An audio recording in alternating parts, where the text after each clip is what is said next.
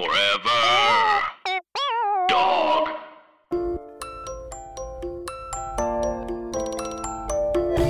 This is Nicole's Grey's Anatomy.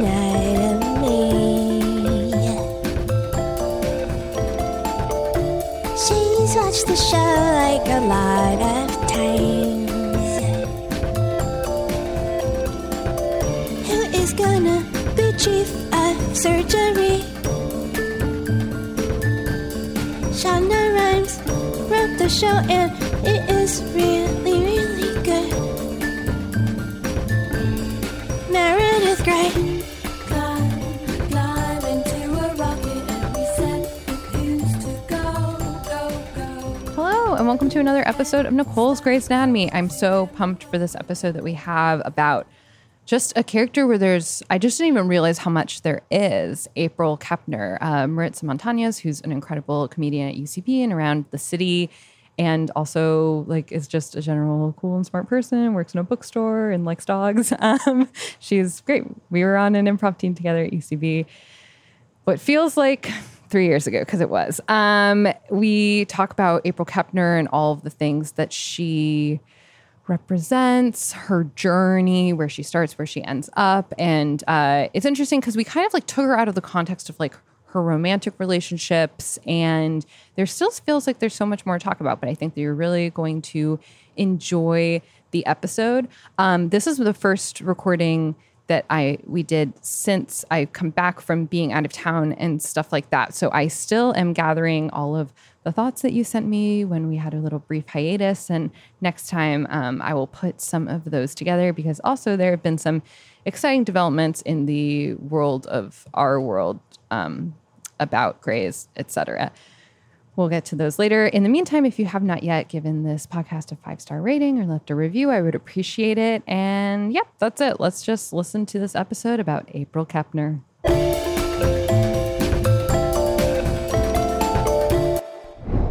Hello, and welcome to another episode of Nicole's Grey's Anatomy. I'm so excited for this episode because because of the subject matter, uh, which is April Kepner, which we will get into. And for people who have listened to the podcast before, you know that I I differ. Well, actually, some people like April Kepner, some people don't. I I don't always love her, but this prepping for this podcast has made me reevaluate my stance. We'll get into it. But most importantly, our guest, who's an incredible comedian, you can find her at UCB all the time. She also, I would say more importantly, is an up to date, devoted Grey's fan who is part of a small, I would say elite, but it's not a group of comedians who still discuss Grey's.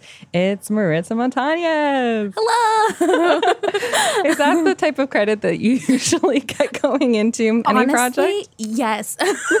um, I did. Uh, there, there, Caitlin Bitsagai has a show at, Yes. at UCB Theater, uh, and when she introduced me for it, the, the theme for that show was like. 90 or no yeah it was like 90s movies and she Uh-huh. was like this isn't relevant to this but i want you all to know that we're in this shared facebook group Incredible. about Caitlin, Caitlin was on the podcast with Lauren Brickman, and they it was a the theme of the episode was tragedies, and we just all brought in the saddest things we could remember from episodes, and it was um it was really sad actually. It was really fun, but it was really sad. i know i i i mean well this will come up yes. um but i i love grey's just like preying on our emotions Oh, absolutely. Well, it is the perfect the perfect segue into asking you what your Grey's journey is. Yay! Um, yes. So I I started watching Grey's Anatomy. I believe I I know I was like 16 years old, and I think that that was around season three. Okay. Um, I think like when I started, it was. I think it was season three. It was like um, around the time of San, uh, Sandra, oh, of Cristina Yang and Burke. Yeah. Um, okay. and the height of that.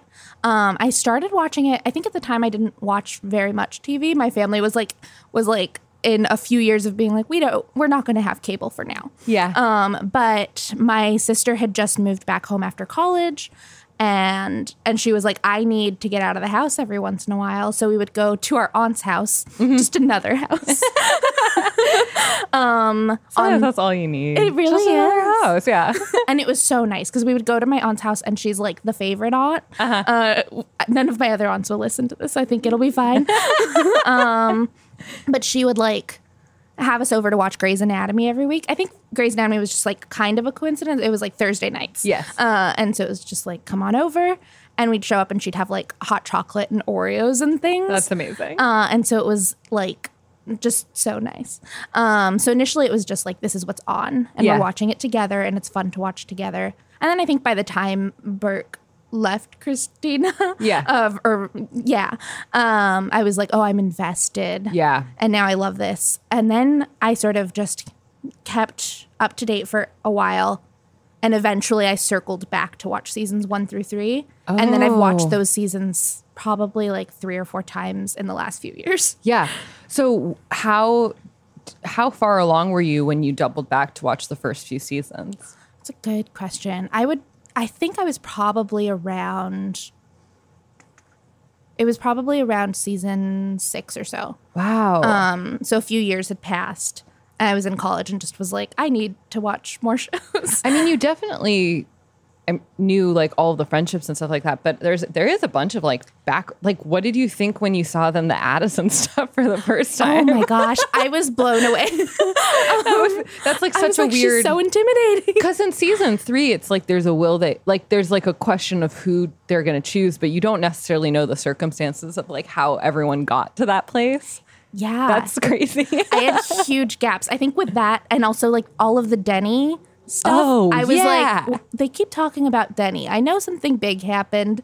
Um, yeah, but I this dead guy who just like is appearing to Izzy? yes, I think that might have been maybe it was around that season. That you were like, Uh-huh. I have to double back. yeah, I was like, I need some context. Who's this like handsome ghost? Who is I this was like, handsome ghost? and who is he? Um, and so then I was like, I gotta go back. Um, and those seasons are so fun. They're so good. um because it's just like at its very like silliest and pulpiest in so many ways Yeah. and then also so wild just like the bomb Uh, all of that is so wild yeah, yeah. There are some just. There's really like the blueprint for what a crazy medical case could be. yeah in a really fun way in some of those earlier episodes. I'm just so the Overton window of what is normal in a procedural has been shifted for me so far. like it I really have to work hard to think about how crazy it is that there's an episode about a homemade bazooka with live ammunition inside of a body and people's hands are stuck in there. Like that sentence should shock and appall, but I I really have to do some work to get to the mindset where I'm like, oh, that's weird. I'm like, no, that's actually sometimes that well, that could happen if you're a World War II reenactor. so that's you know personally a disease that I choose not to treat. But so who who are the characters who you most love and identify with um, in the series? yeah um i think some of the ones that are maybe the least controversial are like cristina yang Yeah. uh where it's like of course just objectively uh one of the best characters um i also i love alex karev Yeah, too Me too. Uh, it, for some reason, it hadn't occurred to me before, like just how much I loved him, and then I was like, oh no, he's great. yeah. Uh, and what, especially once I went back and rewatched the early seasons, I was like, who was he? he was so mean. So mean, such a nightmare, and what a journey he's been on. Yes. So you have to give it up for Alex Karev. Yeah. He he somehow has put in a lot of work. So much, and at the same time, I'm like, oh wow, and you still haven't even been to therapy. I know. I know. Like, get there. Get there, buddy. oh, Um, so him, of course, I liked Callie a lot. Yeah. Um, so much. Um, and then the the less uh, popular ones are I I have a soft spot though a little bit more of a hate relationship with like Izzy. yeah. Um, but especially when I went back and watched the first season, I guess that amplified both the love and hate. The like ers- early seasons. Yeah. I I love Izzy. I don't I'm glad I don't know her in real life, but like I really like I love a lot of her storylines. Yes. Even though they're frust- they can be really frustrating. Yeah, I think it's mostly that the frustration, uh, and I, I think I identified with her hard in terms of being like, "Oh, you're so self righteous."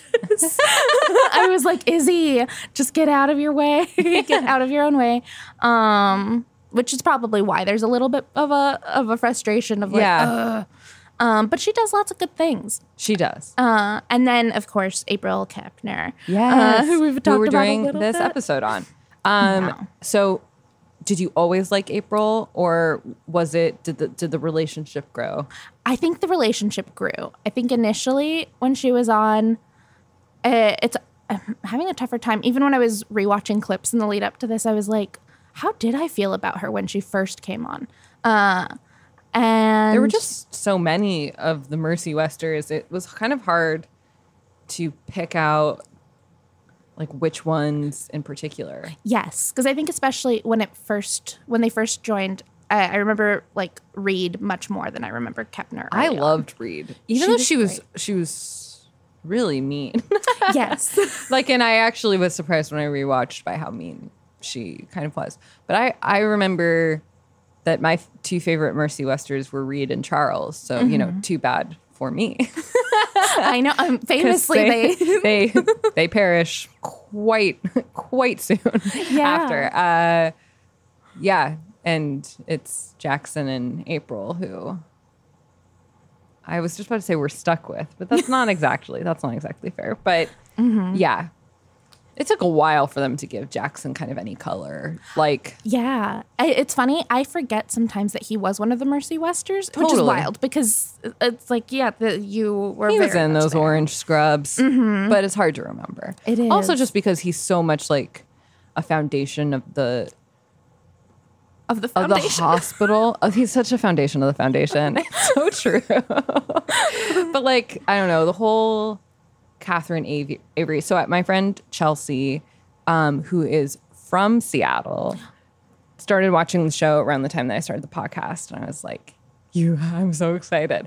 and I saw her last night, and she was just saying like, uh, Catherine Avery is like really starting to be she's in season eight. Like, really, Catherine Avery, Avery is like starting to be like more of a character. And I was like, oh yeah, that is gonna get. there's gonna be more of that. But what I kind of recently learned through interviews and stuff with Ellen Pompeo is like Debbie Allen was brought in as almost like a almost like a life coach for the show. Oh, like the the work culture was so toxic and everyone was so like competitive and catty and on bad behavior. And then Shonda stopped show running to go do stuff for Scandal and I think it just was like mayhem and Ellen Pompeo describes this conversation that she had with Shonda Rhimes where they were like this work culture is bad and we work for so many weeks a year and the hours are horrible and what is it going to take for the show to keep going? And Ellen Pompeo was like, this needs to be a fun place to work. And I guess Debbie Allen was like a huge part of that. Like they brought her in, like I think to do more. I mean, she definitely was on screen more. I, I think she maybe already was an EP, but was just in general, like I think around more, started directing more. And Ellen Pompeo credits Debbie Allen to like turning the ship around Wow. which really puts into context also like how that character was written because I think that that's also what Catherine Avery does yeah. uh, in a way where like she comes in to be this like outside perspective to be like you guys should streamline how this hospital works. There's too much riffraff. Like what if you guys just uh, focused more on innovation and on x and y instead of just getting caught up in all of this other stuff? And it's it's weird to think about like the big picture of, about that. Um yeah i just was like yeah I don't know if that helps or or hurts watching her come in, so much of who Catherine Avery is, I feel like then impacted. It trickled down to like who Jackson is as a character because I don't think they had created that strong of a foundation for him all on his own. And so for me, I feel like it's always hard to remember that he like wasn't there. Well, because I think also once we got so much more of Catherine Avery, it gave so much context to Jackson. Yeah. Um, and revealed so much. Like I, I feel like for the longest time we didn't know he was uh, a wealthy, wealthy boy. Yes, I know. And then it was like, oh, oh, this somehow makes so much sense. I do think it's kind of funny that they were like the Harper Avery Award, but then they had Debbie Allen and they were like, okay, so listen, here's what happened.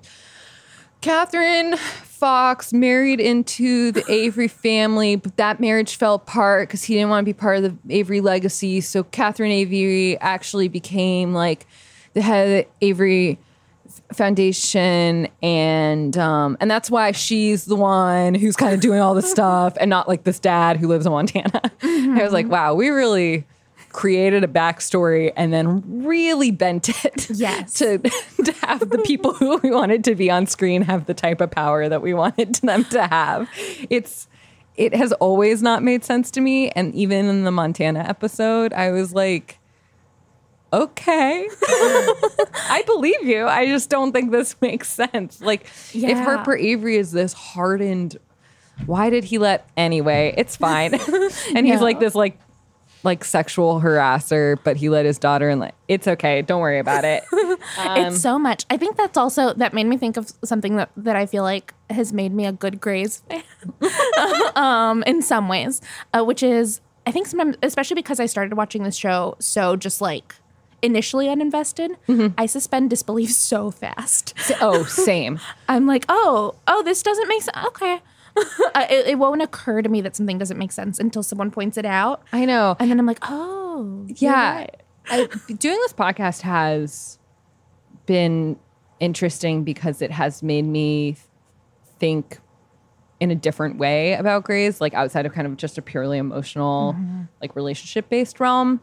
And I have realized, I mean, it's made me realize that I think that the show is amazing and that the writing is really good and I like love these characters, but it also has I don't know, you just kind of see the puppet strings a little bit and it's mm-hmm. it's fun from like a industry perspective to be like god, making TV is so crazy. Like I can't believe all the stuff that goes into it. But it's but it is there is a little bit of like the illusion of everything making sense. I don't know, much like God, Grace does send us tests and and when you suspend disbelief, you you you do good. You you you do what they're asking of you. Uh, but it's But yeah. then it's also like, oh, oh, but we should be critical of God and grace.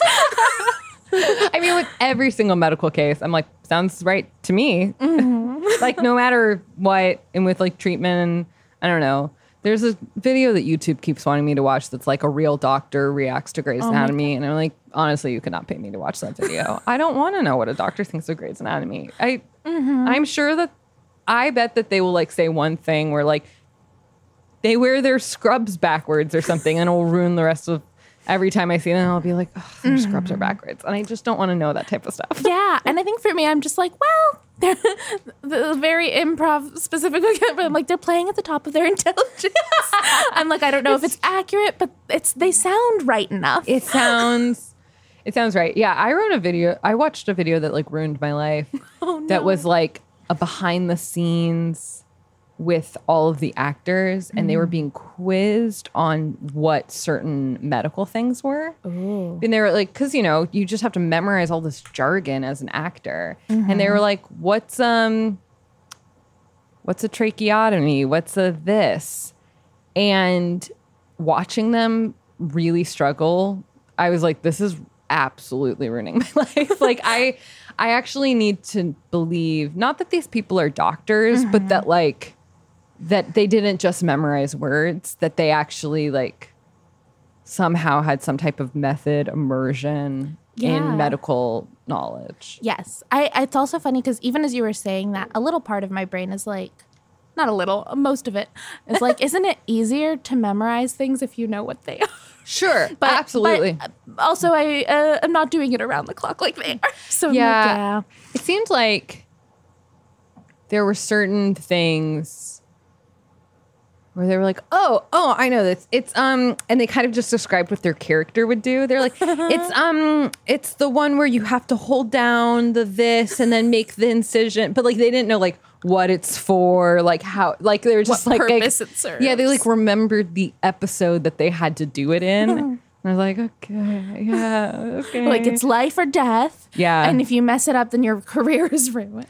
yeah. Yeah. uh, Rachel Winitsky, who's watching the show uh, for the very first time. She just got to season 15, but she actually she she just watched the episode that means when April Kepner uh, gets in the car accident, and she sent me this video of of when they're giving her like um chest uh com- what is it called chest compression? No, it's called is that right? Oh, It's you now know, I'm like, oh, it- you know, this is hard. huh, okay, so this is hard. Okay, so you know, um, But they're tending to point her to chest. Justin Chambers on this one, but uh, but anyway, and it I forgot that they literally.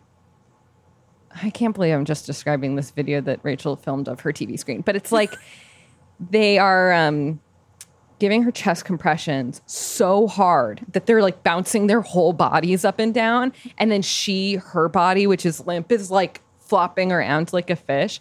And she sent it to me being like, okay, quiet on set and action. and I was like, oh, that's hor- hor- that's horrifying to think about what that that was just actors at work and not friends trying to save their friend. I just really don't like thinking about how about how it's fake. I really like to imagine that all of it is real. Yeah. It's funny now that, uh, or not now, they've probably been on for a while, but uh, now that I'm following so many of the Grey's actors on Instagram, Yeah. e- even that sometimes feels weird because I'm like, oh, Ellen Pompeo, her energy is so different from Energy Grey's. is unhinged. It's I absolutely yeah. love it, but it's yeah. yes. It's I was like, I like her. Uh, love that she is a separate person, Yeah. and also I was like, this is so mind-boggling to me, and It's- I, it's hard to reconcile. Yeah, the first time that I, it, oh, I mean, it took it. I was so far into Grey's before I like saw how she is in real life. Yeah. and I was, I was like shocked because I was like, oh, she's acting. Mm-hmm. Like that, she's playing a character. She is not playing herself at all. Although she has in the recent years definitely been a little bit more like now, now. Like it's a lot of like her being like a little more resigned or whatever. Who do you follow? I follow, I think I just these days follow Ellen Pompeo, Jessica Capshaw, and Debbie Allen. Oh, that's a good combo. I think I'm following uh, Ellen Pompeo for sure. Mm-hmm. Uh, Debbie Allen for sure. There's a lot there. Yeah. There's a lot. For those of you who are still watching Grey's, Debbie Allen has got the behind the scenes content. She wears She'll be like, here's everyone dancing. Here's everyone dancing. Here I am in a matching loose cotton set with a matching like pink newsboy cap. Like the the style it's incredible. yeah. Uh yeah. okay, Debbie Allen. Oh yeah. Um, I am following oh Sarah Drew. I had to unfollow, but I check lot. on her every week. And it's like I don't know why I can't just Just clip pre- it. click the button. But I it's so. Uh, following her, I am always like ah. Who are you? um, I think I started following her when the sh- when she was being written off. Oh, same. I mean, I was uh, like, I was like, I gotta oh, know. It was a long goodbye on mm-hmm. Instagram, and I was there for all of it. Yeah. I mean, I I have spoken about this on the podcast before, but I feel like a social scientist, like piecing together where the friendships are on mm-hmm. Grey's, and like Sarah Drew's departure was a massive, you know, data dump of Yeah. who is friends with who. Yeah. because who who said goodbye to her, who she relished in goodbyes with, was really uh really in- insightful yes. Yeah. Yeah. Uh, and it's so interesting and a little sad sometimes. and a little sad yeah but and the then box that the crew gave her uh, with all like those like special props and stuff was that was very sweet Yeah. Recommend- That's the thing, recommend where I was like, oh, you can't be. I was like, you must be you probably are a lot, uh, Yeah. and that's not wrong. Uh, that There's a- impression isn't cor- wrong. There's a certain vanity to being an actor that I think just like when you are just genuinely in the industry, you have been through so many auditions and then you finally like achieve this thing. Like I, I think there's just a certain mindset that you can't not have if you're gonna mm-hmm. do it. And but it somehow surprises me with Sarah Drew for some reason when it's just like so many photos of like audition looks and like oh I auditioned for like a period piece today and like just a lot of like red carpet stuff. I mean she just is very pretty and mm-hmm. and is and just it's just it's all photos of herself which is totally fine. Oh, I also follow Kim Raver. Oh, oh, wait, which one's Kim Raver? Teddy. Oh my gosh. Oh, she must be great. She's she is a lot of like uh family vacation Yes, that photos. makes sense. Um like like she'll post something like first day of season 16, let's go. But like it's not it's not like a Debbie Allen like here's Grey's this fun thing account. we did. Yeah, it's not a Grey's account. it's it's it's Kim Raver's life, and Yeah. we're and we're we're just we just get to see about a snapshot. Mm-hmm. Do you follow um for a period of time until he cheated on his wife? I was following um Jesse Williams. Oh, I somehow had not heard about the cheating yet. Oh, really? Is it Yeah. until right now? You mean? Yeah. Oh, It sucks. Okay, I, I'll just tell I you. and think I'm still following him.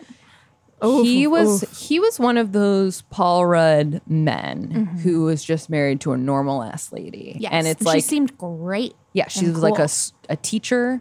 They were married for thirteen years, and yeah, he like divorced her, and then in the divorce proceedings said something like "I'm not an ATM," something to to that extent, and then has since been linked to many younger models. I might be crazy, but I kind of think that the first one was like the first woman who he was linked to that was like maybe he cheated was Mena Suvari. Am I? I it's like have I ever thought that name in any other context? I'm gonna look it up real quick Oh, yeah. because I because I think that's an embarrassing mistake if that's not her. Um, Minka Kelly. Oh, not. Mena Suvari. Yeah, I that that Mena Suvari was a name that came from a place that I didn't know I had inside of me, uh, and I'll evaluate that later. But yeah, Minka Kelly is who he was linked to, and then now he's with someone else. But yeah, Yeah. yeah, if you divorce your teacher wife and then don't give her a lot of your money, I'm Mm-hmm. gonna have to say that I'm not gonna follow you on Instagram anymore, and that's Yeah. that's all the power I have. Yeah. that's all I have. He is one of those people that I think even before I knew that from following him and stuff, I'm like, you're gonna disappoint us for sure. um, it's Yeah. that sort of uh, that thing where it feels like like I'm like, oh, good, you're doing some good things, but also how much of this really is performative? It. Yes. Yeah, which Yeah. always makes me nervous, and then I'm like, oh no. Um, and yeah, doesn't totally surprise me, but I uh, had not heard somehow. Yeah, I mean the the uproar that I witnessed The on, ATM line is on Twitter bad. was like, yeah. The uproar that I noticed was just like for all of this like activism that you seem to be super into, you sure did cheat on your wife with a white woman. Like Yeah. good good job, dude. Like was sort of was seemed to be kind of the um the number one take on Twitter from the people that I that I most respect. But yeah, he he and uh Ellen Pompeo seem to be like friends in real life. I think that's part of what like endeared me to him in a way where I was like, well, maybe maybe this is legitimate. Yeah, uh, totally. She's someone who I think uh when I first started to like learn about Ellen Pompeo as a person, yeah. um, it was like uh, around the time that that article about uh, how she's like negotiated her pay, Yeah. and all that came out, and I was like, oh, she's super cool. Yeah. Uh, I, I love Yeah. And I was like, this is not what I expected of her personality wise. And I like it. Mm-hmm. Um, and just that way Totally. was like, oh, you're scrappy and cool. She's super scrappy. That's the perfect word. Yeah, she's she's really scrappy. Yeah, I I uh I do think that Sarah Drew is probably the most bang for your buck Instagram follow you could you could get. Like she posts really frequently, long captions, So and long. very very genuine. Actually, I mean, there was something that she posted. I hope I haven't talked about this on the podcast before. oh well, she was something that she posted. You know, she was very open about the fact that when she, that she did not want to leave Grey's, and that it was very hard for her. And I thought that that was cool. Like I thought that that was cool that she didn't like pretend that that was something that she wanted. Like she, it was a mm-hmm. very long goodbye. She drew it out. They're probably I would say that conservatively, there are probably 20 posts for you to just kind of like peruse if that's something you haven't looked at yet. but she got cast in a CBS pilot mm. and uh, was and posted this like big celebration when she found out she got cast in it. And then there was like a six week period between the pilot being shot and her finding out if it was going to get picked up to series. And she wrote this big post about like how she had watched the Brene Brown, you know, Netflix thing. And she was like, I have spent so much of my career preparing for the worst and just kind of bracing myself and trying to adjust my expectations so if something doesn't go my way, I don't feel bad. But in, according to Brene Brown, I'm going to try to spend these six weeks in this place of hopeful expectation.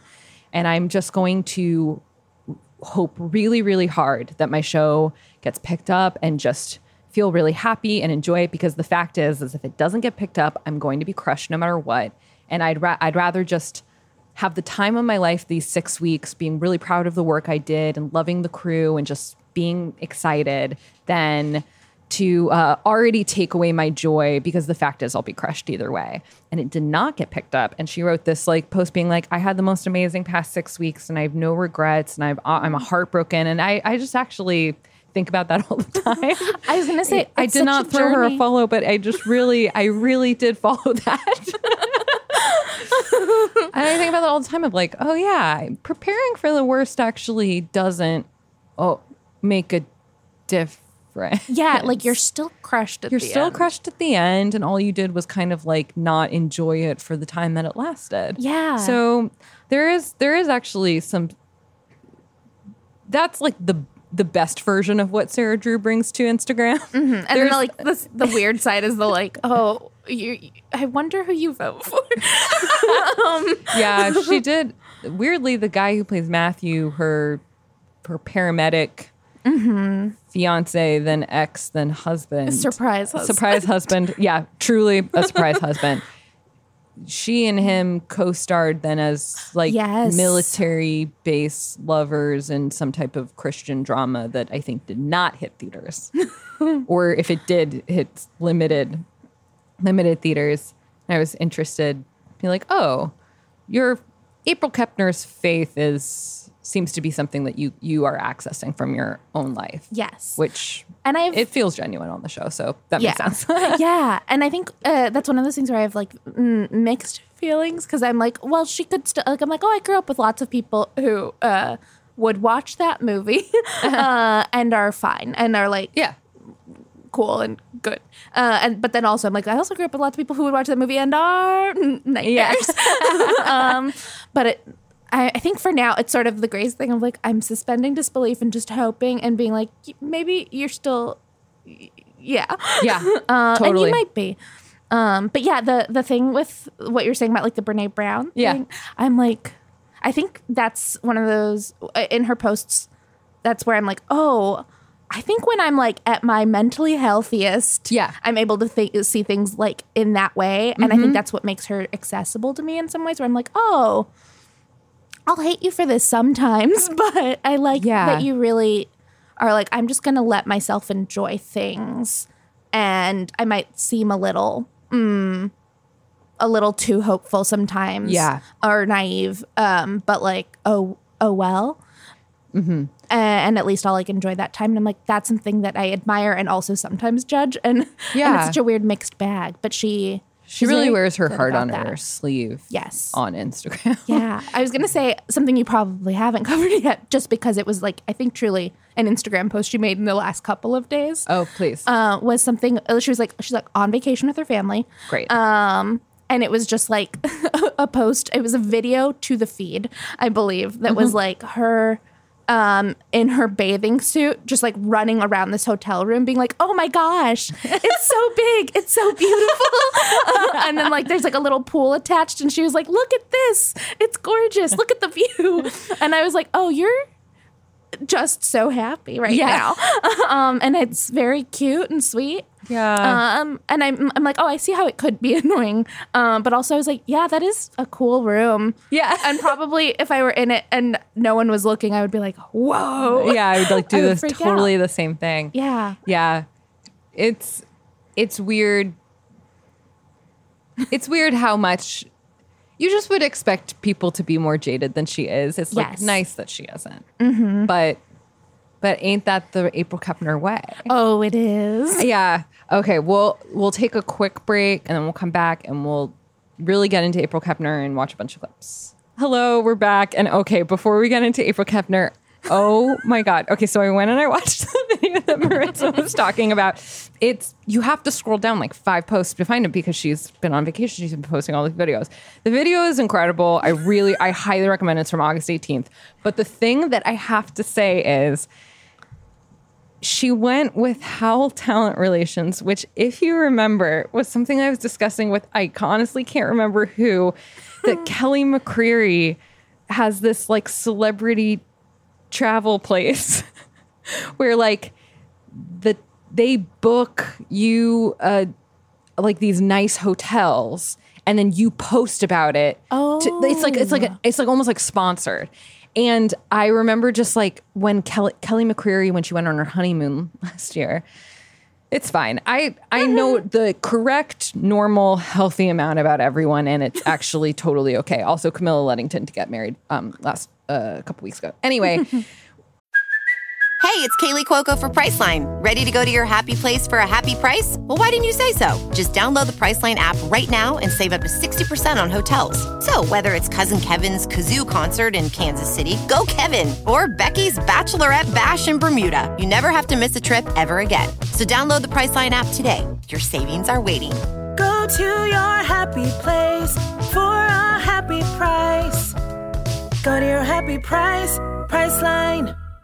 Uh, Kelly McCreary, who plays Maggie, went on this vacation on her honeymoon, and she kept tagging Howl Talent Relations, which is like this.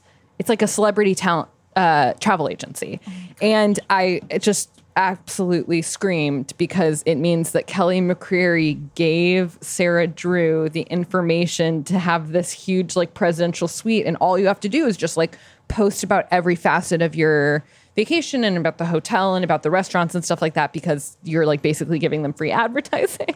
so it's her just being like, from the lobby at Grand Velas Cabos. The place is so beautiful and the staff here is incredible. Hashtag paradise. Also, head over to my stories to see something my kids went nuts for. Hashtag my Velas experience. Hashtag travel partner at Howl Talent Relations. and I have to say, I just am absolutely just top to bottom obsessed. Howl Talent Relations again has like under 4,000 followers. I don't, I, but this video of her fr- genuinely frolicking through her hotel room mm-hmm. is commented on by Kelly McCreary, who says, Live it up! Three exclamation points. Have so much fun. a lot of use, a lot of exclamation points. Wow. Uh, so the thought funny. that I just had was this is the best day of my life to find out that Sarah Drew used Howl Talent Relations. I have, again, I can't stress this enough, a disease. And I, I also can't stress this enough, I have chosen not to do anything to cure it. Okay. April Kepner. Yes. Let's get into it. Oh my gosh. We meet April Kepner as a Mercy West transfer who carries a little red journal of self affirmations around. And Lexie Grey hates her. she is brunette.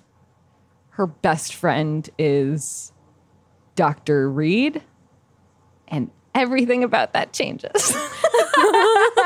she does not have brown hair anymore. She Dr. Reed is dead. She doesn't have that like same kind of personality quirk as as being uh that little red notebook. yes. that I forgot about the notebook until I was rewatching clips. yeah, it was like the only thing we really had about her. Mm-hmm. She had a nose job, according to the Little Red Notebook. Oh yeah. Like no one can tell that about your nose or whatever they say. Very strange to to think about what it was like back then. Mm-hmm. Um, okay, I'm going to start with with uh something I wasn't really sure to include, but you know, one thing we were kind of talking about is like there's so April is a huge character, and there's so many facets of April, and a huge one is like Japril, and I feel like that kind of deserves its own episodes about the the Jackson and April journey. but as far as just like who April is herself and what she's like. The speech that she gives to Gary Clark, the shooter speech, is like one of the most like iconic, definitely, certainly the first iconic April Kepner moment. Um, if if you don't remember, she tripped over Reed, her best friend, h- horrible. She came to Shepard, who she like has had this big crush on, is the uh, interim chief of surgery at the time, and there's an active shooter in the hospital, and Derek tells her to just stay in his office, and he's going to go figure things out. He comes face to face with Gary Clark, who has been looking for him specifically because Der- uh, Derek was his wife's doctor, and as as uh, Derek has talked down the gunman and he has put down the gun. April Kepner runs out, being like, Dr. Shepard, I was looking for you. and uh, Chief Shepard, actually, Chief Shepard. And uh, and it like brings Gary Clark back into reality where actually he does want people dead. And uh, he, he- very scary. And he raises a gun to April Kepner. And this is what she says.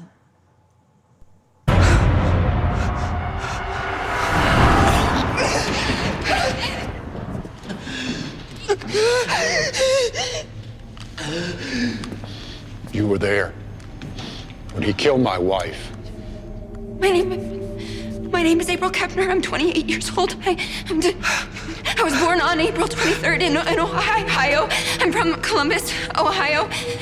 Um, My mom, my mom is a teacher, and my dad is a farmer. Corn, corn. He, he, he grows corn. Their, their names are Karen and Joe. I have three sisters.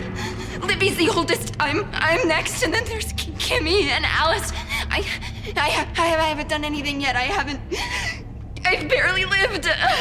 All I've done is all I've done is go, go, win science fairs and go to medical school. I'm not finished yet. I'm not finished yet. No one's loved me yet. Please, please, I'm someone's child. I'm I'm someone's sister. I'm a person. I'm a person.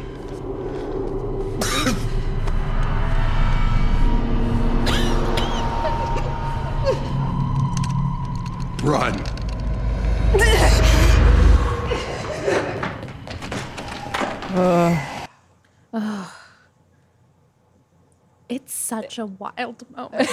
It is. You know, I, in context, it's hard to appreciate how good it is because Derek has just been shot and it is just like unequivocally April's fault. and she did not follow instructions and she should have just stayed where she was and she did not, um, you know, read the room, so to speak. yes. And if he had died, uh, yes, th- th- it would be a whole. She'd be a whole other Kepner. Right.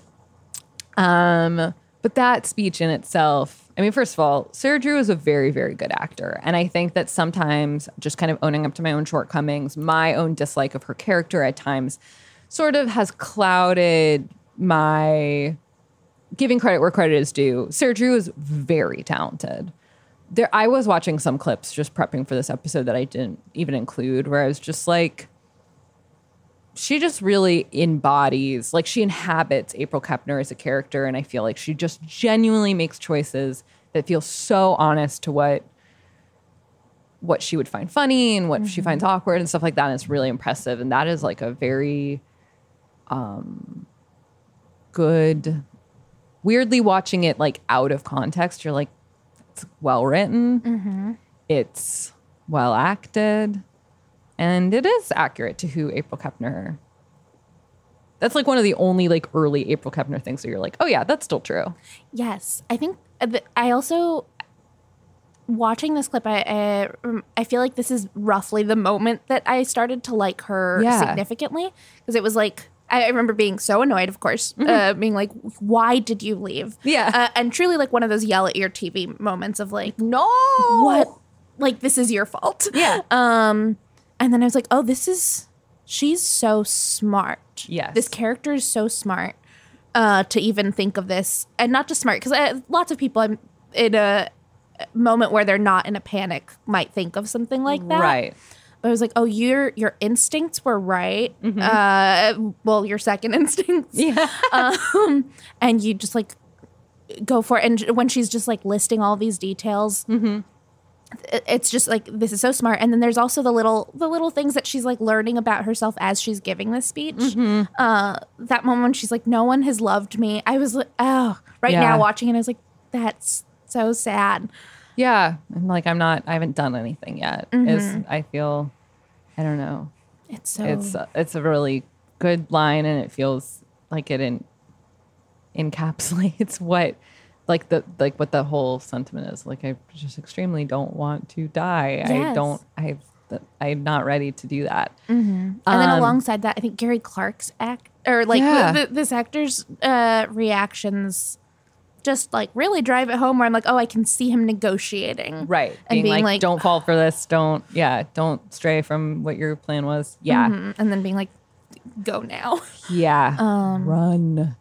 Ugh, such, yeah, really, really great introduction to Kepner. I think that I was, you know, I now like De- Derek less than I did when I first watched the show. Mm-hmm. And so rewatching, it's not like I'm like, huh, like when he gets, like, I'm not like when he gets shot, like, huh, who cares? But I Uh-huh. am a little bit like, I can see the bigger picture.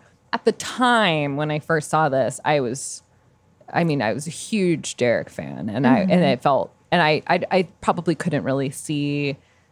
I, I don't think I had I had the distance to like appreciate April Kepner, and I think the part of the reason why I I was trying to really narrow like why don't I like April Kepner generally speaking. And I think one of them is just that she gets fired so many times, and the lengths to which they go to get her back. I'm just like, why are we doing this? Like when she makes the the mistake with um in that really great like Rashomon episode where there's been this huge fire, I believe, or something. It involves firefighters. so whatever. I don't know, there's probably some fire involved somewhere where uh, the woman, everyone's working on this woman. She isn't anyone's per- patient in particular, and she dies, and they have to go interview every single person to be like, what happened in order to that she died, and and what ended up happening is April Kepner was checking her in, was about to check her airway. And then a man with like an axe in his head came through and she got distracted. And then she was like, okay, you all look good. And she ended up having soot in her throat, which then led to a compromised airway, which a cla collapsed lung, which led to like all these things down the line and ended up being April Kepner's fault. And Weber uh, fires her. And then when Derek becomes chief, he like rehires her. And I remember thinking, okay, uh, okay. I mean, I don't really see w- why we need her, but okay. But then when she failed her boards and then like had to be let go and then moved back to the pig farm and Owen Hunt went to retrieve her personally. That was when I was like, okay, I really don't. What is this woman bringing to the table that we are like, that I am now watching her in a bandana and pigtails, like on a set? Like, come on. So I, I think I kind of narrowed that as being like, as we got more and more characters and time became more and more precious, I was like confused as to why we were spending that much on April. And I think I that that was one of the reasons why I wasn't like as big of a fan. Yeah, I forgot about just how much she had been fired before, because I think I'd forgotten about. Um, I mean, maybe because they felt different. I, I didn't quite put two and two together, but it was like, oh yes, of course the soot thing, uh, and then the pig farm one was just wild in that way where I'm like, oh, this is that weird Grey's leap. Yes. Uh, where it's like, oh, just trust that these doctors wouldn't be turning other doctors away. Yeah. uh, and that they're like, we got to chase down this one. Right, right. Which is wild. Uh, 'cause it's like, why, why are you traveling to get this person Who is not a board certified physician? Yes. Uh, like I'm like, surely there's there's there are other doctors who are Right. qualified and not on their like second chance or third chance. yeah. Yeah. that, that so that that's although the moment I didn't pull this, but the moment where she finds out that she didn't like when they're all waiting for their phone to refresh and she finds out that she didn't pass her boards. Great moment.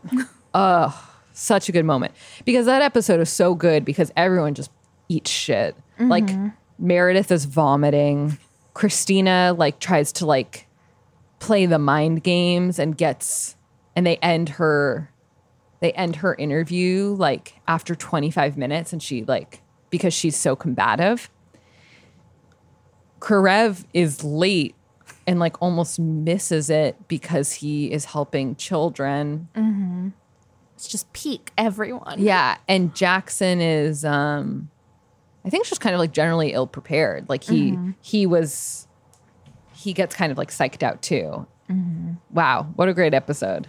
Season eight baby gotta love it i think season eight i'm pretty sure um okay so so that shooting speech was in season 6 the next one chronologically is this other one that i pulled where when they find out that um kepner is a virgin Yeah. and this is before they kind of have layered in like the waiting until marriage thing. Yeah. But this is this is season seven, and she, it, I, all the ones that I chose because I really tried to think like what are my actual favorite Kepner moments. They're all kind of like feisty Kepner Kepner moments. But this is this is her after she's been being teased about being a virgin. Early season seven.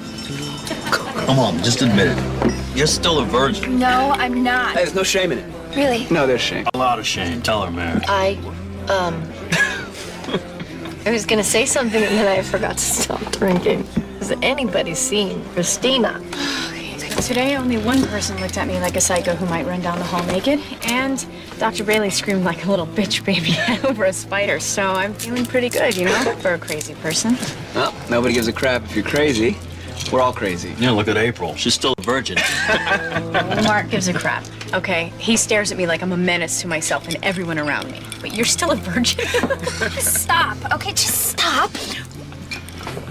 I'm a virgin, yes. So what? It's not something I talk about, okay? We all have things we don't talk about. Alex, you've been afraid of the elevator for like a month, but I never said anything because it's none of my business. And Jackson, you wake up every night screaming because you have nightmares. And Meredith, you don't talk about Cristina because you're afraid she's never gonna be the same Cristina again. And Lexie, for God's sake, Mark never thought you were a psycho. He loves you. That's why he stares at you, because he can't keep his eyes off the woman he loves. Of course, he's never gonna say anything because he doesn't feel like he can. Look, we all have stuff we don't talk about. I am a 28 year old virgin, mainly because I wanted my first time to be special, and then I waited too long, and partially because I'm pretty sure guys find me annoying. I'm a virgin. That doesn't make it drinks conversation. We all have stuff we don't talk about.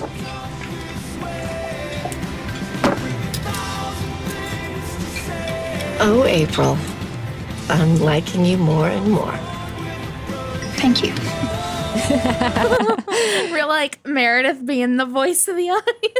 Oh, April, I'm liking you more and more. That's how a normal person speaks to another person, right? that is one of. I'm like, okay, that reaction could have been made Oh. April. But it is such a good moment. I was like, they great. were teasing her so hard. I know. in a way where I was like, I feel like, uh, I mean, maybe maybe I just am lucky and have better friends, but I was like, I feel like most uh, emotionally intelligent adults uh, wouldn't quite keep berating someone that I aggressively. know. I know. They it is sometimes very like school Yeah, schoolyard teasing Mm-hmm. uh, and mentality. I love that scene. I and also that is just like that is just like a primo Shondelog. It's Mm-hmm. like there are two there are two recurring sentences. I'm a virgin, and there we all have things we don't talk about, and it's like they're threaded together. You do this, you do that, you do this. We all have things we don't talk about. I'm a virgin. I do this, I do this, I do this. I'm a virgin. We all have things we don't talk about. It's like, mwah. And So, just orca- roasting everyone. yeah, roasting everyone, orchestral. It's it's uh the the description of this YouTube clip is Grey's Anatomy seven, uh, you know, season seven, episode four. April snaps. yep, that's that's April's first snapping. And then, just speaking of April snapping, a mere three episodes later is the trauma cert episode, which Oh is my gosh. so good. Mhm. Do you want to set this clip up? Ooh. Um uh yeah. So I I actually I meant to rewatch this one and then I didn't fully. Um but the the the context in which I was thinking about it was like later when she becomes uh when she's doing the trauma certificate when she's leading it. Yeah. Uh the other intern someone I mean, I was going to be like, is this a spoiler? Uh, but one of the interns is like, oh, yeah, I foiled your trauma certification because that you were the greatest danger to this Yeah. to my patients uh, and that's what you did Yeah. famously and uh and they're like we modeled this after you you wild wild woman Yeah. basically and then she loses it more but Yes. uh and when she was in so trauma smart. certification owen hunt is like running some like outdoor trauma cert thing and there are different teams and i think I think every patient is supposed to eventually die Mhm. but but kepner is so competitive that she like refuses. It's like raining. It's pouring rain and they're in like kind of like an ambulance bay doing this. Mhm. and so this is the part in season seven we'll play both of them back to back in season seven where she it's towards the end where they're it's in the pouring rain. Everyone else is like out. Like their patients have died. And then Mhm. she and and uh, alex karev who don't get they aren't friends. They're like stuck together. Um uh are are working on on a a dummy mm-hmm. it's a great scene it's an amazing scene actually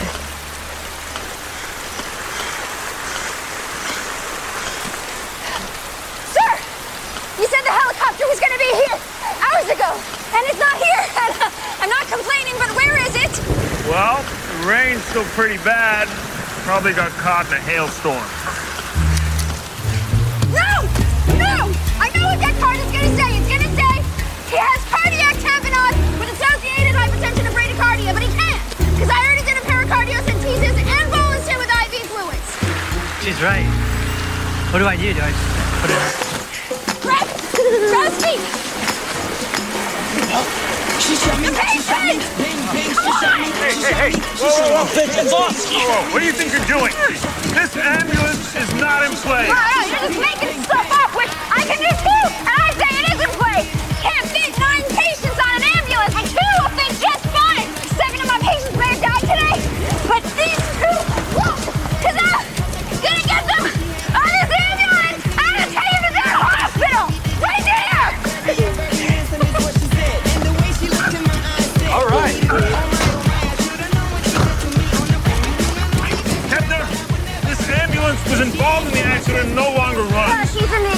Молодцы!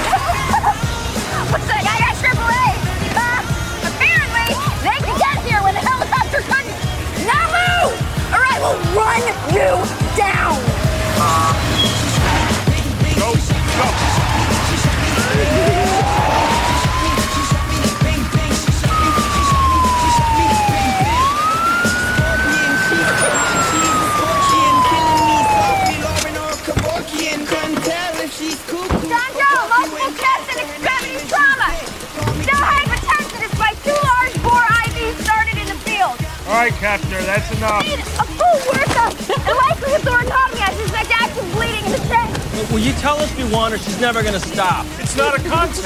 Chris, call the OR and make sure there's a room available.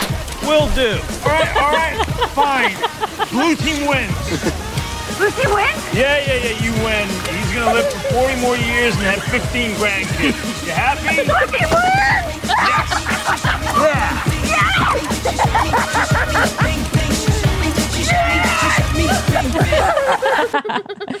truly Um, deranged. Absolutely. Yeah, it's just like it's so good. Also just when she's like holding a a wet dummy over her shoulder and she's like, Karev, call ahead and see if an OR is ready. And he turns back to to Owen and goes, Will do. It's such a funny, such a funny delivery. It's that's such a good scene. It's so good. It's so like finally like us against him. yes. um yeah, it's it's a great it's a really, really, really good Kepner scene. it really is. To me, that's like the best of Kepner when she isn't taking herself super seriously and she Mm-hmm. is like a good doctor and is fun. Mhm. Okay, and then yes, so that's season seven. Season 14, when she is uh, running part of trauma, or I don't know if she's head of trauma. I don't I think she's head of trauma, but she's like Well a respected. an attending in trauma. Mhm. She's running the trauma certification. This is around the time that she's lost her faith in God. Yes. Not my favorite arc. It was really badly done. Really poorly done. I think that people who have a crisis of faith, one, um, it tends to not be like that.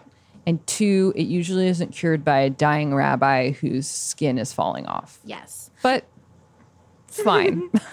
It was like I Whatever. remember through much of it being like, oh, this is she's like a caricature of someone Yes. who's in a crisis of faith. Absolutely. And she's in this like crisis of faith, which by the way was brought on by the shooting of an unarmed black boy, which was like the first she'd heard of this. Mm-hmm. Which raises so many more so questions. weird.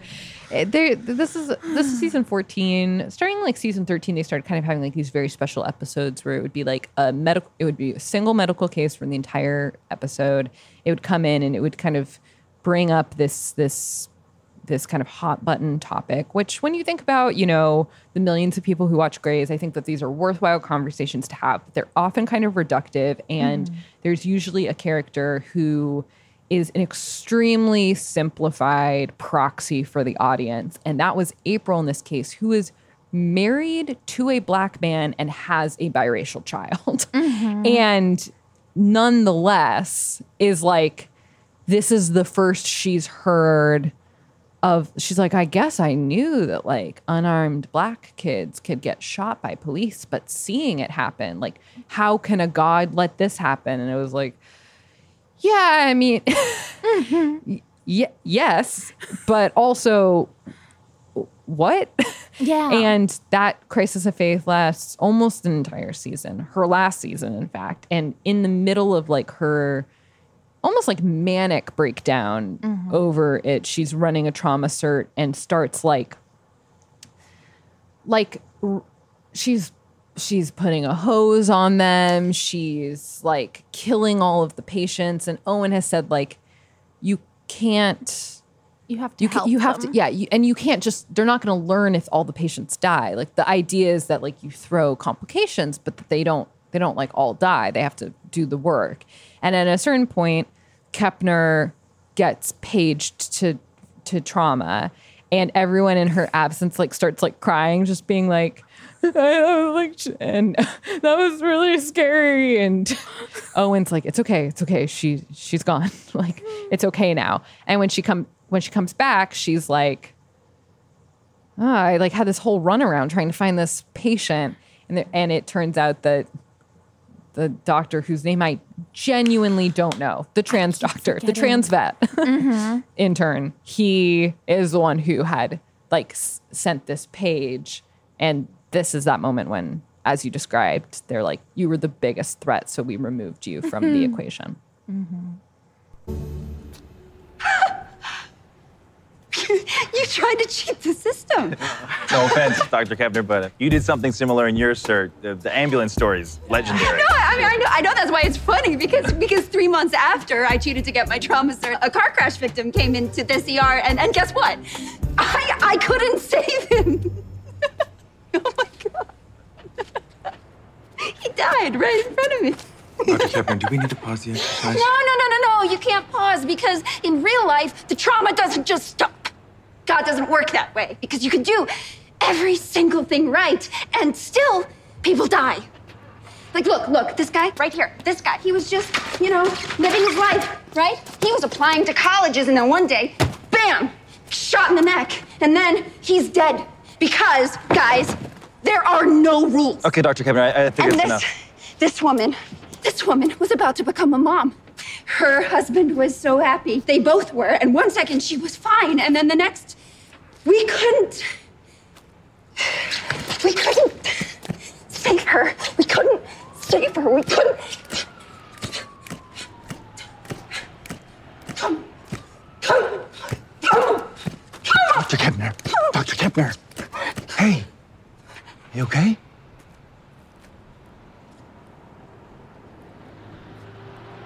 We're done. We're done. We're done.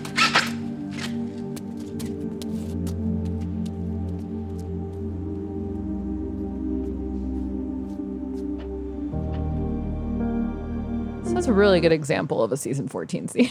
Yeah, I was gonna say, uh, especially rewatching it. It's one of those things where I'm like, oh, I guess this could work somehow. yeah. And they act through it as best as they can. That's exactly how I felt. I was like, there's a world in which this makes sense. But it is Somehow at the table read, this seemed plausible. Yeah, but I remember through this whole scene, maybe, maybe this whole episode, just being like, okay, Yeah, Uh, Kepner's a little smarter than this. totally. um, yeah. uh, yeah. it- the same Kepner that we saw earlier, who under pressure, her brain is working on a few different levels and she Mhm. has perspective and that's not that's not the Kepner we're getting here. No. This Kepner is like so off the deep end of her own like grief. Yes. That it's it's like she doesn't even have access to her like basic social faculties. Yeah, which is, is wild because, like you said, with the shooter episode, she she handles this all so much better. And at this point, I'm like, she's been through so much. Right. Uh, she lost a child, uh, Yeah. and dealt with that more adeptly than she handled this trauma certification. And that doesn't mean small things can't like. Yeah, push you over the edge. Yes. But to start giving chest compressions to a dummy So that y- abruptly. Yeah, it just was like, uh, okay. Like, we could have instead had her just like kind of weeping over the body. I think that would have had the same Mhm. effect. Not to nitpick. I will say that I the conversations about about Kepner's faith, it's sometimes I'm like, well, I don't know if this is for me because I'm not a Christian and I I have very like close friends who are um who are Christians who that their faith is extremely important to them. It's a Mhm. it's a massive part in their life part of their life. I think that like at, at April's in April's best moments, I see their like godliness reflected in her. Mhm. But I also see them like move through the world like a little bit a little bit differently, which is like not that April Kepner has to like reflect my Christian friends, but I, I sometimes struggle with like how everything comes back around to it, where it's like everyone has a set of values. Not everything that you talk about, then you like link back to being like, it's because I value friendship or like because I value honesty. And sometimes I feel like the way that like they kind of overtly link everything that Kepner does and says back to being like, well, that's like that's what Christ would do. I'm like, well, I mean, yeah, but like I don't know if like I feel like people always feel the need to like point that out. Yeah, I think it, it's one of those things where I think they do this with her, and then w- with Jackson, relative to her, they wind up doing this where they're like, oh, their f- faith or or his atheism, her faith or her his atheism, Right. becomes like a character game. Yes. uh, and That's exactly it just right. feels dishonest. Yeah. um, even as, as, like I'm like, oh, I don't. I, I feel like her her the little crisis she had around like losing her virginity was so much more believable than this crisis of faith. Totally. Uh, because it was like, oh, you're. It's not just. It is partly about your faith, but it's also partly about like, oh, this was part of my identity that I valued. Yes. and I changed. I made a choice that changed this. And it was something that I did. Yes, Like it was like she, agency. Yes. Uh, yeah, I mean, I I have no doubt people f- who have very strong faith to have that faith tested. Mhm. I just don't know if it looks it like looks this. like this. yeah, I it's it's hard because I know that for I have read the Instagram comments. I know that April is like a really special character to a lot of people who feel represented by her. And it Mhm. seems like well, why would then I be like that's not real like she's not it's not even an attempt to represent me specifically. So I I don't know how much I I have like the place to say like what's realistic or it isn't, but I do sometimes get turned off by by the talkiness of it. Like mm-hmm. sometimes it feels like preachy to me as opposed to just like a living your values e type type thing. Like I was rewatching the scene last night where, you know, the the We'll, we'll watch the scene in a second, but they find out that something is like very wrong with the baby, and it's Mhm. early enough in the pregnancy that they could terminate it because, um, one of the questions is, can the baby feel pain in, inside the womb if the baby's bones are breaking all the, you know all the time? Like, it's not a question necessarily of of whether or not you want the baby to have a life. It's it's is it humane for the baby to even have a even be quote alive inside you know inside the womb and. April's mom comes to visit and is very like God has a plan in a way that it feels also like not really an honest portray. Like people who believe that God has a plan, I don't know if they say that to the face of someone who is like in, like I maybe they do, I don't know. But the mom is like not super uh likable. And then Jackson, I think, wants to have an actual discussion about like the merits of terminating a pregnancy. And it's and and April yells at both of them and she's like, You guys are fighting, and I don't I just don't even know what I believe anymore because I don't understand why a God would like let this happen in the first place. And even that early, I was like, this this conversation feels fake. Like it's three archetypes talking to each other about like like I I don't know. I just th- th- those are some of the those are some of the biggest things that I've struggled with with April Kepner like as like Kepner the Christian like Mhm. I'm like I just don't know people are just having these conversations based on one factor. It's like I'm the religious mom and it's like Mhm. I'm the pro-choice dad and then be Mhm. like and I'm the woman with the baby and I don't know what to think and I was like uh I don't know if this would actually play out this way. Maybe it would. Maybe it would. As April Kepner is chopping in the kitchen, being like, everyone stop. but that that storyline is definitely, despite that, is one of the like best acted Sarah Drew uh storylines in the whole series. Yeah. Yeah, for me, I think with that scene, uh, that part I think rang a little more true to me just because I was like, oh, I I feel like there is something about when someone uh, uh, from what I've from like people that I know, uh, Yeah. where I'm like, oh yeah, it's such a weird specific type of crisis of faith where people are like, oh, this didn't even get a chance. Yeah.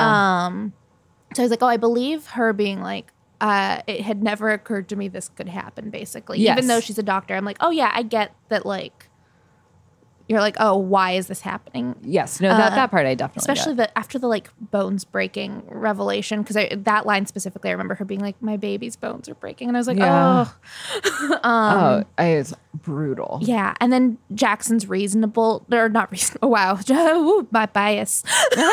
um, but Jackson's very like, "Oh, we. I just want to figure out what we should do, Yeah. and should we terminate now?" Um, approach. I was like, I get that kind of. Uh, they're a a little ham-fisted between all of them, but yeah. Yeah. And the mom is a lot, but also I was like, oh, there are. I'm like, I for sure have met people who are like that and are like, you just have to trust God's plan. Yes. And then uh, even when true. it's so dire, Mhm. uh, and they are nightmare people. uh, it's like, Yeah. oh, uh, you're you're about to send your daughter through more pain. Like if she follows Yeah. your advice, that's going to be a lot. I think I just felt maybe that like the true sentiment that I definitely know that people have was like expressed in kind of like a caricature way. But mm-hmm. now that you're talking about it, I'm like, no, you're right. Like that is all of all of the ingredients for that situation like come from come from real life and from real like perspectives. Mm-hmm.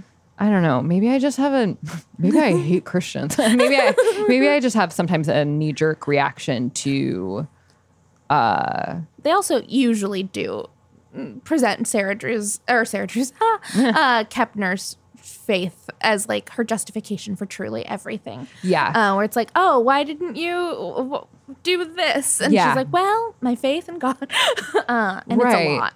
Almost yeah. always. Well, it was they don't use it overtly to justify her military. No. Uh, like that that's like her like it's like her grief and stuff like that, but it's Mhm. similar in that like a lot of the stuff that Kepner does goes unchallenged or Mhm. it's just she has some type of trump card where she's like Mhm. it's be- you don't get to tell me how to grieve over my baby. You don't get to tell me what like when to apply my faith and stuff like that. And that that leads to some issues in the character, I think, because you, you can't you can't get anywhere really in a conversation with that. Even though Mhm. she's right, like you can't tell her how to grieve her baby. Like if she wants to go you know, after Harriet is born and like that's a Mhm. different story, but like like yeah, Jackson can't tell her what to do. Mm-hmm.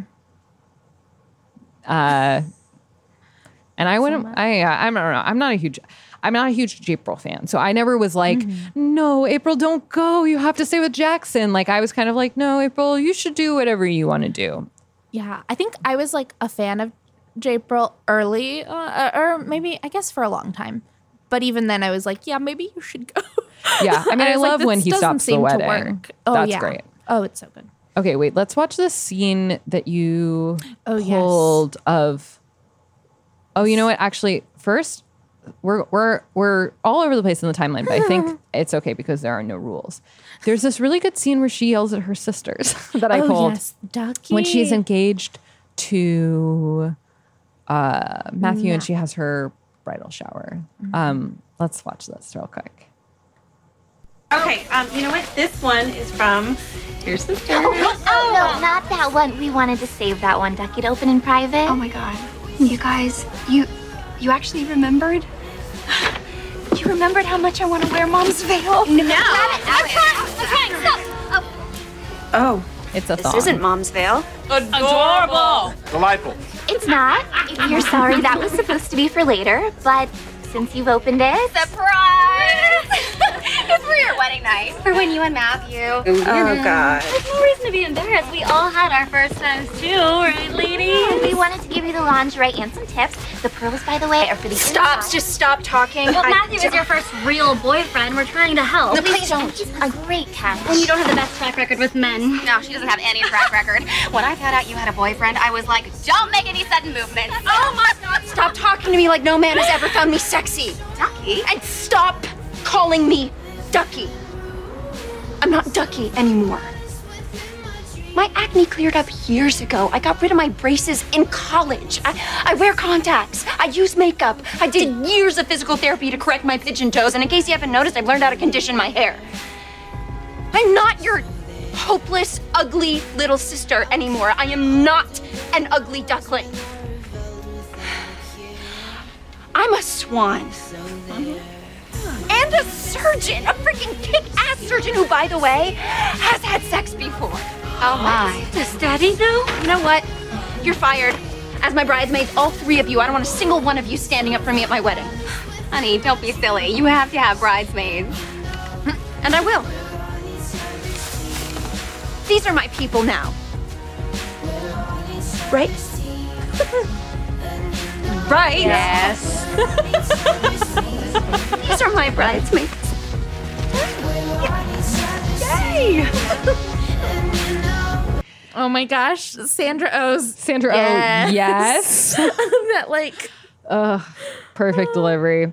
Unfortunately, you just can't give her a comedic line and then expect her to not steal a scene. You just can't. That's just not how it works. I love I love that scene, even though it's actually stupid Mm-hmm. that they let it happen. Yes. like I felt the same way about um Amelia's three sisters, this this Oh. most recent uh or two sisters and Mm, no, three sisters. Mhm. I don't Oh, care. yeah, no, two sisters. She's one of three sisters. It, and it's just like this cacophony uh, of like, I'm the this one, I'm the that one. Like for the sisters, they're so mean. Yes. Like April's sisters are really like the reaction to her being like, I've had sex when they're they're, like, does, "Does daddy, Daddy know? know?" I'm like, oh, that can't. That's not real. I know. I was like, they they have t- they wouldn't. No, like Um, who would say it's that? wild. Ugh. And then I I chose this other scene because eh, when I watched that, I was like, oh yeah, Arizona and April have this incredible friendship, Mhm. and I think that because April gets lumped in with Jackson because they're friends and they're lovers and they have a baby together, it's like there's so much going on. Mhm. But in truth, um. April does have like good girlfriends. It just takes a while. So there's this really good scene that I chose that I love of April just being really horny and talking to uh, Arizona about it. It's very short. Go to his house, we eat dinner, we talk, we watch TV, we talk, we kiss, we other stuff, and then we stop. I go home, and it's hard, you know, because it's not like I don't know what I'm missing. I know what I'm missing. What do I do? Hmm? Well, okay, hold on. What exactly are you asking me? How do I resist? Remember when you had that flirtation with intern Murphy, and then you decided not to take it any further? Oh, yeah. Um, I took that further. You had sex? yeah. Was it awesome? This is not. You're not. I have to go away from you now. That's the whole scene. but they have like little scenes like that all the time, which is really nice, where they like get drunk together and stuff like that. Yeah. Uh, I love Arizona. She's like, oh, um, I took that further. I know. It was that moment where I was like, oh, is she gonna uh, keep up the lie? And then she's like, no, yeah. There's this other scene where April is talking to Meredith about hor- how horny she is, and she's like, I've been to the carnival, and Matthew hasn't been to the carnival, and I've ridden the rides, and the rides are great, and I don't know what to do. and Meredith is like, well, maybe God's plan was for you to know how great the carnival is so that you could bring Matthew there. She's like, I can't talk. Talking to you about this was a really bad idea. Meredith's like, okay. okay, well, that's fine. Even though it's such a tidy way for Meredith to reconcile her faith. Yeah, she was just like, Like, okay, you maybe- believe that God has a plan, right? Maybe God's plan is for you to corrupt your um your very nice Christian fiance. Mhm. Um, okay, I can't believe that this isn't going to be the last clip, but you have this this really really good clip for when uh Sarah Drew Oh. goes in to get her um ultrasound. Which, by the way, a little bit of trivia. Both times that Sarah, that April Kepner was pregnant in the show, Sarah Drew was pregnant in real life. It's her real pregnant belly. Oh, I didn't know that. Yep. And when Sarah Drew is pregnant for the second time on the show, Jessica Capshaw is also pregnant, but they don't, and they hide her in big, billowy shirts. Yes, I feel like that. I didn't. Yeah. She's always like standing behind a counter. Mm, a clipboard. yeah, with a clipboard right over her stomach. As always. Okay. This scene is this scene is a little is a little tough, but it's very good. Mhm. Okay. We'll do it. We're strong. Edwards? Hi. What are you doing here? I am interested in fetal surgery, and Dr. Webber said that I could do some OB ultrasounds. So. So you're doing my ultrasound? Unless you don't want me to. No, no, no, it's fine. You gotta learn. On me. I mean, it's fine with me either way. Oh, no, it's all good. We just don't want to know the sex, so I'm not gonna look. I will do all of the looking. All right, so there are the feet and the toes. He's breech, sitting cross-legged like a little Buddha. Yeah, he does that. Oh my god. What? You said he. No, I didn't. Yeah, you did. You said he. You said he. Oh, oh, I oh, oh, God! You just said that you didn't said I didn't the want to know the I'm sex. sorry. I'm sorry. Oh. That's a rookie mistake. How's it looking in? Hey, Stephanie. Why? I'm practicing. Okay. Yeah. Yeah. Um, all right, well, just don't let her know the sex. No, no. No, she says baby's sitting like a little Buddha, just like last time. last time? Hey there, little thing, you. all right, well, I got surgeries most of the day, so I'm gonna miss our lunch. Hmm. Sorry. Torres might get one of our guys back up on his feet today, and I'm gonna miss that too. Oh, but yay, you guys. Good luck. All right.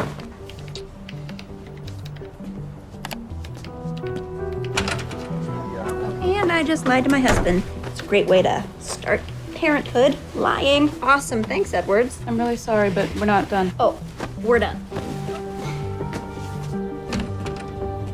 You could try. She's pretty open to ideas. Go away. Go away, Graham. Dr. Robbins, I just need you to look at this ultrasound. Oh, sure. Is that what I think it is? I mean, it's not, right? Yeah, it could be type two or three, maybe. Oh, God. What's the matter? I shouldn't say. Or maybe I should. I don't know. Tell me what to do. This is April Kepner's baby. I haven't told her. I haven't told Jackson. I didn't know what to do. I just wanted us to be sure. Don't mention it to either of them. I'll uh I'll ask Herman. Because maybe we're wrong. I hope so.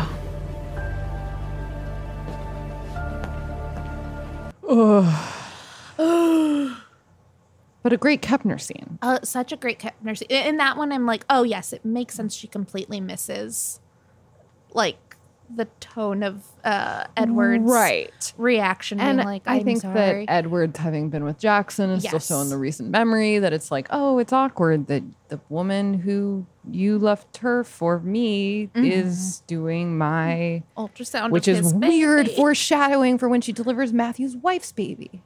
Oh, Unintentional. Wow, it's true. We could have never known, but weird. Oh my gosh, I feel like we've just scratched the surface of April, but those are all the clips that we have. Yeah. There's just so much about they just layer so much Mhm. about her. And there's some really unsavory parts of April. Yes. Like when she is having a hard time and she like wants Harriet all the time. Like, you know, they're Mhm. just like there's some there's some great moments with Jackson.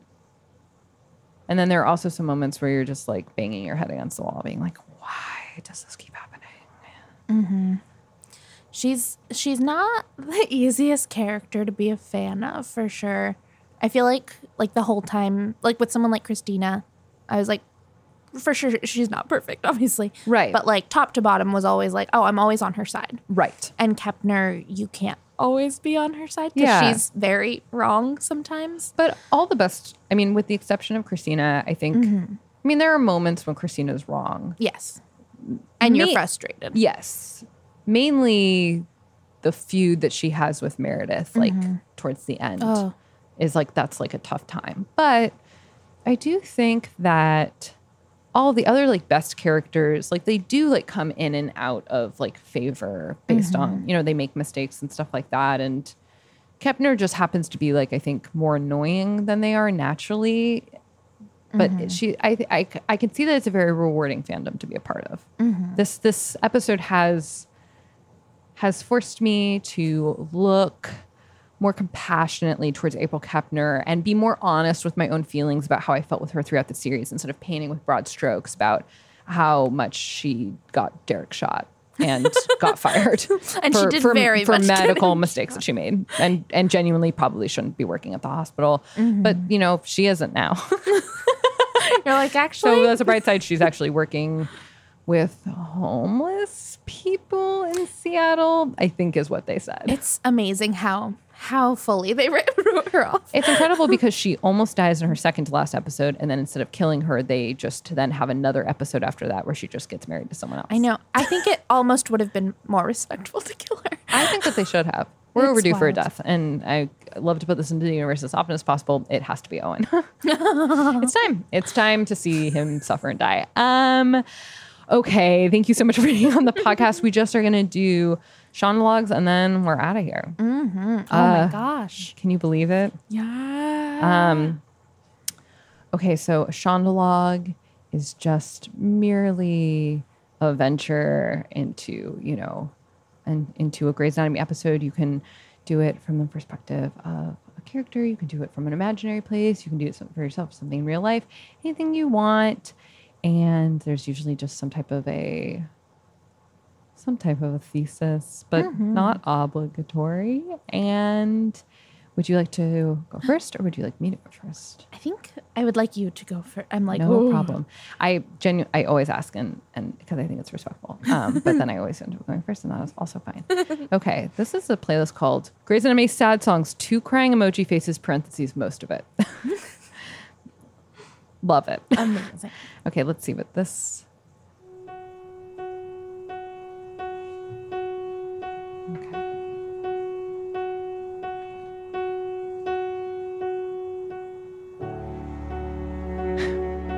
Was eight years old, I made a seashell. And I know what you're thinking. You can't make a seashell, only the ocean can do that. But I did. I made a seashell out of little bits of plastic and cereal and macaroni. And I gave it to my mom, and she put it up on the fridge, and it is still there. It's this little thing that I made a seashell. I made a seashell. And I remember being so proud of it. And now, now I have a baby. And I feel the same way about the baby that I did about the seashell. And that feels so crazy because how could this thing that I made as an adult, that's an actual living, breathing thing that will be here, I hope, forever, be the same way that I feel about these little pieces of trash that I put together. And that's how I know that I'm not ready to be a mom. Because a real mom wouldn't just look at a baby and think that it's just like a school project. They look at a baby and think, this is a commitment, this is a part of me. So I'm sorry. That's the end of the song. I didn't know the song was so short. I just had to cut it off. I didn't know where that was going to take me. She made a seashell and also a baby. Um, you know what? We're actually not going to unpack it more than that. It's I You're like, honestly, it unpacks itself. yeah, I, so true. So true. Yeah. th- That that one was kind of like a house of cards.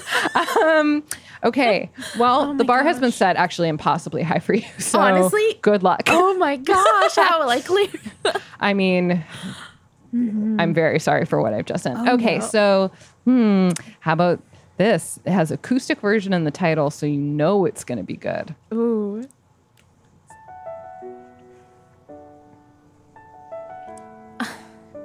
It's just you have monopolized my fridge. You, it, all of your food is in my fridge, and I'm not someone who keeps food in my fridge. Nobody knows. You're changing my life, my day to day life, with all of your little choices, all of your carrot sticks, your yogurts, these things that I would never buy for myself. And I'm I'm happy for you. I'm happy that you tend to your needs. I'm happy that you have the foresight to purchase your foods and not just eat out of the cafeteria. But I'm not that person. Okay? I'm not that person and I, I've tried to be, but it's not me. It doesn't bring me joy to un, uncover my yogurt in the morning and eat it. Okay? Even if I do that, I leave half the yogurt. And then what am I doing? Flushing yogurt out of its bin with the faucet so that I can recycle what's left? Do you know how often I take out my recycling? It's not often. I love you so much, but you're changing me in ways that I don't have any interest in changing. So I brought you this bag. and I just want you to pack up your groceries and leave. I just want you out of my life, and I know it's not going to be easy. I know I will see you day to day. And I know that when you're in that cafeteria, I'll be there too. But I'll be eating chicken nuggets. and you'll be eating your pre prepared food. And and that's fine because maybe you'll find someone. You'll find someone who's like you or someone who's malleable and willing to change, but that's not me. And if you really love me, you'll let me go. So don't follow me. Just get your groceries and lock up after yourself. Because I've got to go. Oh my god. Perfection. I kept thinking the song was about to end. and then no, was I mean like, I've oh, never. Yeah. She goes. No. Oh, perfect.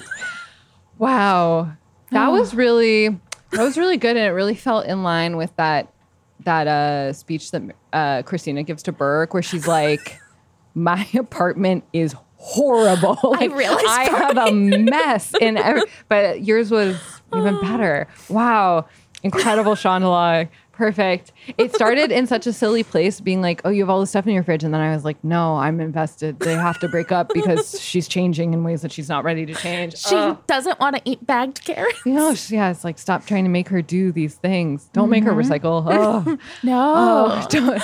It'll accumulate so slowly. It'll accumulate so slowly. Um, thank you so much for doing the podcast. I'm coming to talk about April Kepner. Where can people find you? Ooh, that's a great question. Um, you folks can follow me on.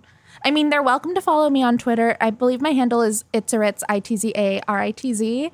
Um, I post there about five times uh, a day, once every five months. That's the way to do it. yeah, but they can also follow me on Instagram, which I'm sure is weird. um, but same handle, it's a Ritz, uh, and I will actually post like what shows I'm doing and stuff there. Amazing. Yeah. Uh, thank you so much for being on the podcast. Thank you so much for listening to this episode of Grey's Anatomy, and we'll see you again next week. Forever. Dog. This has been a Forever Dog production. Executive produced by Brett Boehm, Joe Cilio, and Alex Ramsey. For more original podcasts, please visit foreverdogpodcasts.com and subscribe to our shows on Apple Podcasts, Spotify, or wherever you get your podcasts. Keep up with the latest Forever Dog news by following us on Twitter and Instagram at Forever Dog Team and liking our page on Facebook.